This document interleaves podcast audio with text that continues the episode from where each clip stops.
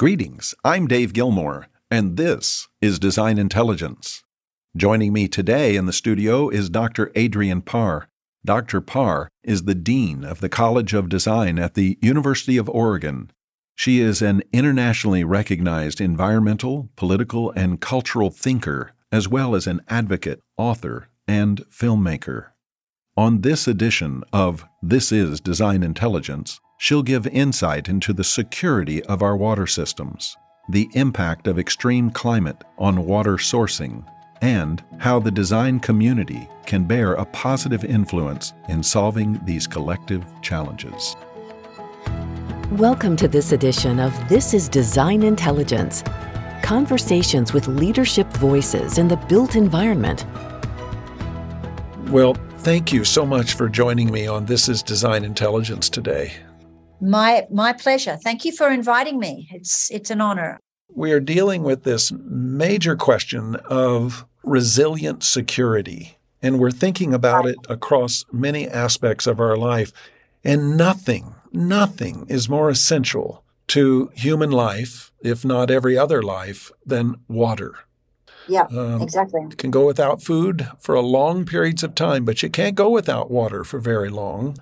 Yes, you can go without food for up to one month, but we can't survive longer than three days without water. So it's that's ex- pretty alarming number. it, it really is. And it's not just access to water, it's access to clean water. And we know that a couple of billion people around this world are not having access to rational water, to water that's filthy, actually, is what they do have access to. And and that's not just in, we'll call it emerging economies. It's even in our country that we are not taking care of ourselves appropriately.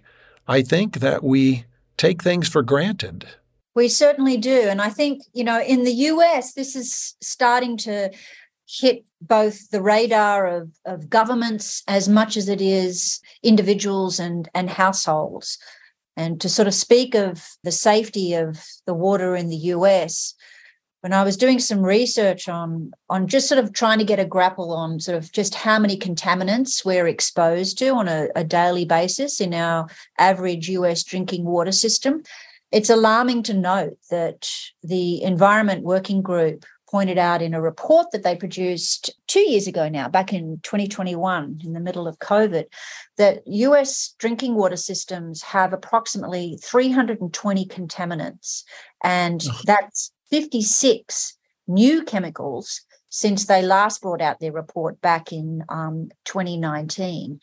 And, you know, some of the contaminants that we're talking about here are really really troublesome. For example, radioactive material, there's metals, there's arsenic, there's pesticides, there's um, synthetic chemicals, or, or what are commonly called forever chemicals that don't naturally break down over time and they require specialized filters to be removed from our, our water.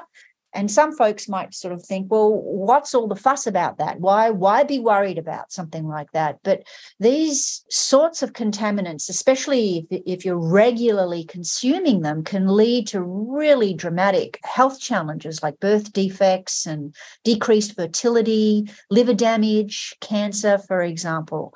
So, I mean, this is a serious topic, and I, I think it's one that we collectively have to recognize as being an area of growing growing concern, especially when you're talking about issues of you know uh, environmental resiliency and resiliency and security on the whole. I am deeply concerned that this is what I call a back shelf issue across mm most of the design community. It is yeah, not something where it's not front shelf, it's back shelf. If if it's on the shelf at all, it's not typically discussed. It certainly is in the engineering community around folks who are putting in uh, engineered water treatment places and and creating infrastructure for water. Uh, uh, but we're not certainly not seeing it in the architecture or the interiors discussion that I'm aware of, and I'm kind of aware of a lot of stuff. Yeah, I think part of that is also because up until fairly recently, even in the US, it's been an issue that has impacted communities that tend to remain invisible and inaudible on the national political stage. And so uh, these are communities that I've spent quite a bit of time in. For example, our um, Indigenous peoples communities, which are disproportionately impacted on the reservations with contaminated water, drinking water supplies. But there are approximately 2 million Americans that are living in a home that doesn't have adequate plumbing for tap water and toilets. Now that that's an alarming number that should really, I think, be on the radar of designers moving forward.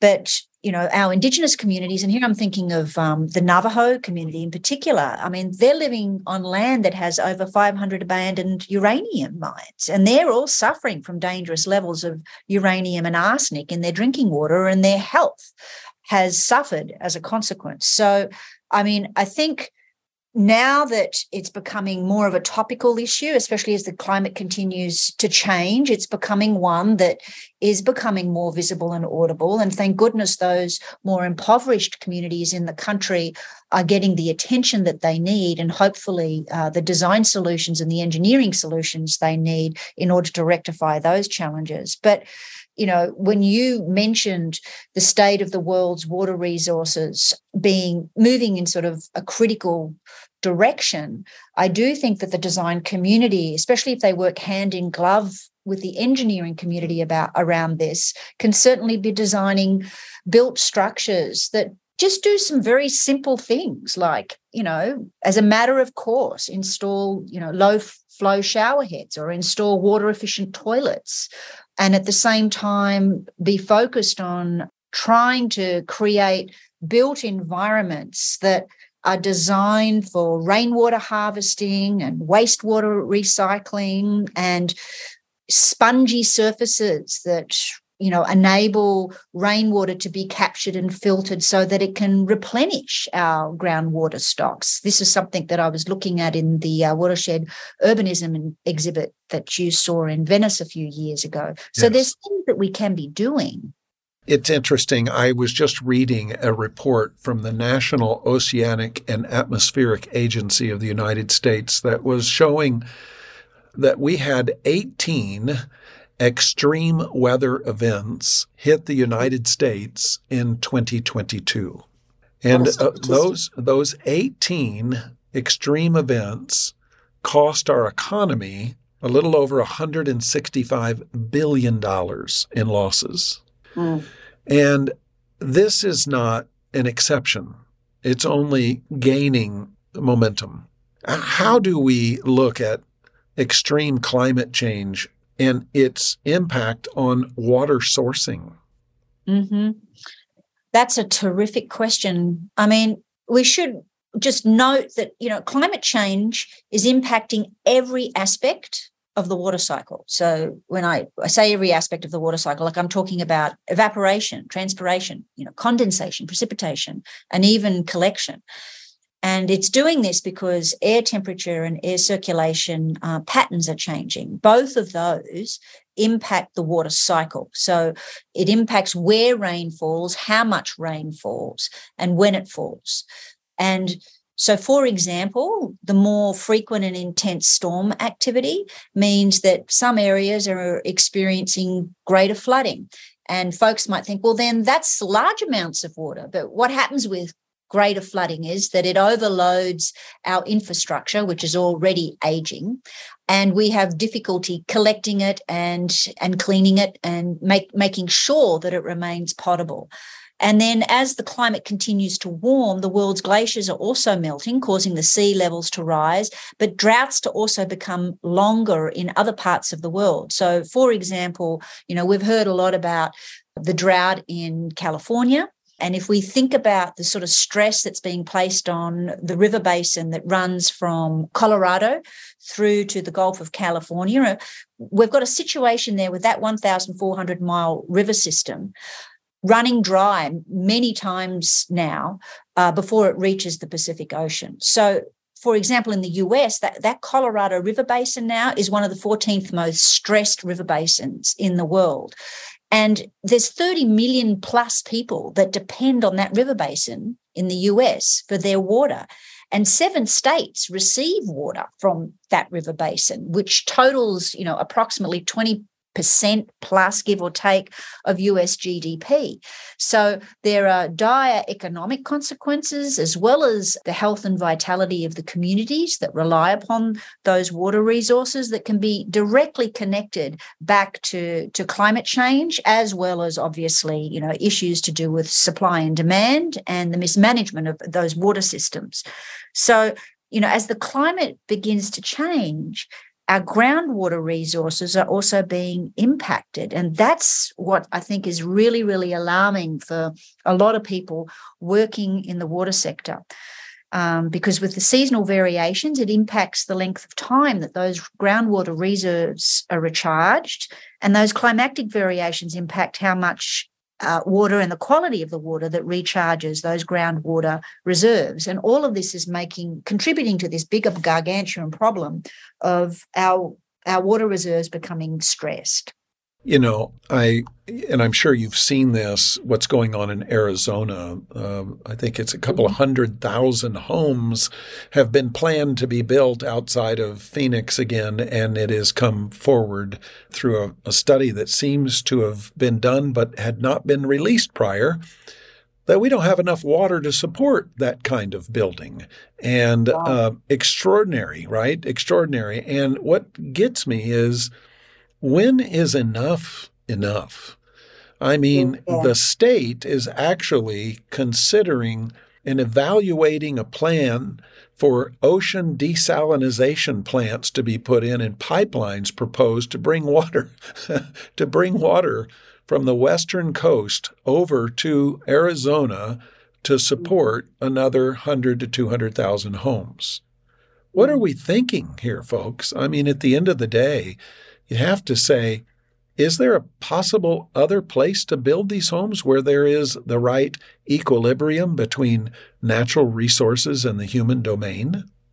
Yeah, I mean that's a real real danger what's going on in Arizona at the moment because there I mean the science is already showing that those reservoirs could drop so low by 2025 that uh, water is no longer going to be able to flow past Hoover Dam to Arizona, California, and Mexico. So it's not just Arizona's problem in doing this, it becomes a regional problem. And I think this is, we have to sort of begin to think about these issues in a multi scalar way, because it's not just that individual community that's placing that area under stress. It's placing several other states under stress as well, because water, I mean, the boundaries that human beings create around states and nations, for example, are artificial. Water does not subscribe to those boundaries. So if one area becomes water stressed, the area next to it across the boundary line is inevitably also going to be suffering at the same time. So there's a collective stress that is incurred as a result of activities of this kind. So it's that for that reason we need, you know, stronger national conversations around this, but we also need transnational conversations around it because ultimately anthropogenic activities are changing the water cycle, which is in impacting all of the world's water resources. And so Arizona is is is one example, I think, of just how much this can move beyond the boundaries of uh, state borders and national borders eventually uh, to become a transnational problem. And we need to develop a transnational conscience, I would say, around these kinds of topics. So, fantastic term, the idea of a transnational conscience. I was just speaking to an an audience recently about adopting a strategic mindset. And one of the things that I noted in my talk was that arm's length distance is good, yards away is better, and a stone's throw is best. And I meant that is that distance always yields inclusive perspective. In other mm-hmm. words, it, it mitigates a myopic inhibition to be able to see problems. And when we are myopically focused on our backyard, we see our backyard. But when you, like what you were just describing, when this becomes a larger global community problem, then we zoom that lens out to see that a, a decision made here has implications there right? Mm-hmm. And and i think that's what you're calling us to. You're calling us to this larger conscience to look together at global solutions. We are we are citizens of the exact same planet. We are not living on different planets, but we've been operating that way. I'm I'm feeling a little desperate as I'm talking here. I'm worried about our water. I'm worried about access to it, sustainability of water supply, of the mm-hmm. safety of water, of the inequities that we're seeing, as you were describing earlier, with the indigenous population around water. And then as water becomes more scarce, of course, that raises the specter of armed conflict or water wars, like like we read about in the 1800s when uh, one guy had a ranch and he cut off the water flow to the ranch down below, and you literally had water wars in those days. Am I being silly when I say that that's a possibility in this future? Well, it's certainly a possibility given the direction that we're currently um, on track for. But I do think at the same time, it's so important that we don't give in to despair. We do have solutions. We also have incredible advancements in, uh, in, the water sector with new technologies that enable us to, you know, introduce all kinds of heavy filtration systems.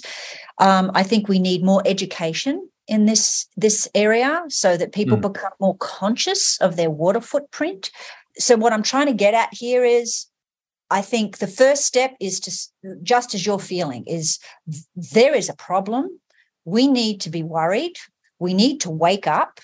We can't you know continue at this pace with the kind of consumption patterns that we have in play around our scarce water resources and building environments in a way that are not water sensitive and that i think that's a really important one the more and more that the urban population is expected to grow, there's uh, pitfalls and benefits that can come with that, right? Because you've got larger sectors of the population moving into denser environments but it's only a benefit if those environments increasingly become more de- dense and they don't sort of engage in suburban sprawl. And that as they become more dense, they're designed in such a way where they're collecting water, they're reducing the amount of uh, impermeable surfacing that they're using and dark surfaces, which we know are connected to more water evaporation and higher heat island effect in cities, for example. So there's things that designers and engineers can be doing right here, right, right now, today, and moving forward. I do think we need to codify them into legislation so that people are required to be doing these things as they're designing uh, new settlements and, and densifying um, settlements that we currently have. But there, there can be light on the horizon line, is what I'm trying trying to get at here, because we do have strategies. We've spent quite a lot of time both scientists and designers and engineers, hydrologists, you name it, policymakers at UNESCO and UN, who are all very well versed in what we can be doing better in this regard. Uh, we just have to have the will to do it. I think you're right. Yes. And um, we have to get to a place, I hear what you're saying, is not to be alarmist, but to be legitimately alarmed, which will drive mm-hmm. an action around our, our collective action. When we think about governing bodies, whether at the federal, the state, the the county, the city, the metropolitan areas. It is often precarious because things even like this become politicized as opposed to just civil. How do we, as a design community, better communicate and educate the governmental and regulatory bodies around us in a non alarmist, but in a serious way about taking action accordingly. How can we pragmatically bear a positive influence in this checkerboard of of uh, variation across those governing bodies? What do you think, Adrian, Can can we do as a design community to influence governing bodies accordingly? Well, actually, I think Design Futures Council is really well situated in this respect because you're engaging in conversations with the entire design community in the US and now internationally as well, as far as I know. So I think you've got tremendous resources, but you've also got uh, the possibility to have tremendous political power, both in terms of being able to lobby governments to start thinking about this more and to be being proactive in the face of the problem. Uh, bringing together some of the best and brightest in your design community to to work with Design Futures Council. You could be, you know, perhaps writing a white paper on this that then gets presented up at Capitol Hill as a way to inform those that are in positions of power because not everybody who's our local representative is sensitive to issues around water resiliency and scarcity. And so, for those of us who are aware of these challenges, it is incumbent upon us to be able to bring it to their attention and to hold them accountable too, because we are electing them into positions of power to represent us. And I would argue not just to represent us here in the present, but to start to become more future oriented in how they think about their political position and the power that they hold in those political positions. So, for example, you know, I'm thinking here about the EPA right? And the EPA has has gone through several challenges. It was basically gutted of its power for a, a, period there politically, which was not only unfortunate, but I think it set us back quite a bit. Um, but the EPA has a list of substances in its Office of Water that it's required to monitor, right? And I'm just giving one example here. And that list is from 2016. And so, therefore, it's out of date. It only covers a relatively small number of contaminants, under 100, that the agency regulates. But you compare this with the 85,000 plus chemicals that are part of the Toxic Substances Control Act, then it really poses an interesting and urgent political problem and public problem that just for example the EPA has to update the legal limits that it sets for substance amounts and the combinations of those substances because a lot of this is now based on outdated science right so that's just one example, right? And that's a government agency that does have the power to do something about, you know, the 320 contaminants, for example, in the US drinking water systems that I mentioned uh, a few minutes ago. So I think, you know, lobbying and uh, raising awareness about this on the Hill is, is really one effective way to bring about change. But as that's done, it happens as a result of the design community having come together and shared and articulated their collective intelligence around measures pragmatic, concrete measures that can be taken to change the ways in which we design our built environments to be more water sensitive and in the process upgrade those aging and leaking water infrastructures and also provide our communities with very sort of tangible measures that they can adopt in their households to also be part of solving this collective problem. So, what I'm trying to get at here is it's a collective problem that requires a multi pronged approach, of which the design community is an integral part of that. Uh, it's a, a fantastic response and and charge to us as an audience. Um, and I would like to pick up this conversation with you, particularly how we could collaborate on on how the Design Futures Council and its larger voice of design intelligence could have a bearing on this. Uh, and I really thank you for throwing out that gauntlet to me to to to run with that. I do have uh, one more question for you, and I was thinking about this because it was thrown to me and I honestly did not have a response. And it was, of course, we've watched these extreme events going on in California with the amount of rain and flooding. It's unbelievable. It's a, an unusual thing has occurred there. And so much was coming down. And the question came to me, you know, the Californians are always without water. Are they capturing this water? And That's a good question. And I didn't yeah. I didn't know whether there were facilities that had been proactively built as they just in case it ever floods here, uh, we could capture the water. Do you know? The the flood waters that they're experiencing at the moment? Yeah. I really don't know. I mean, I know that it's been prioritizing groundwater recharge and some stormwater capture and reservoir storage. So as the waters come in, it certainly replenishes those reservoirs. So that's one thing. But the issue around um, the groundwater recharge would require them to have the right sorts of infrastructure in place that yeah. enable that groundwater to be recharged. And I don't have a lot of faith that that would be happening because, I mean, the EPA did report that stormwater in the US is one of the fastest growing sources of pollution as well, right? We have these yeah. large amounts of runoff. And as a result, as the water runs off impermeable surfaces into storm drains and sewers and ditches and waterways like lakes and streams and even beaches um, and groundwater reserves, it, all that runoff collects pollutants. So it would also mean that their built environment would have had to have been dramatically modified so that all of that runoff is not being contaminated.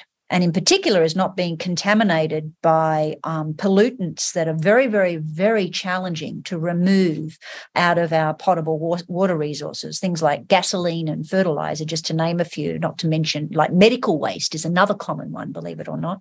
We have scratched the surface only on this very large, but perhaps most essential of questions. Adrian Parr, thank you for joining me on this edition of This is Design Intelligence. Thank you, Dave, for having me. I really appreciate the conversation. Thank you for joining us for this edition of This is Design Intelligence. The producer is Laura Spells. The sound engineer is Jared Knable. This has been a DI Media Group production.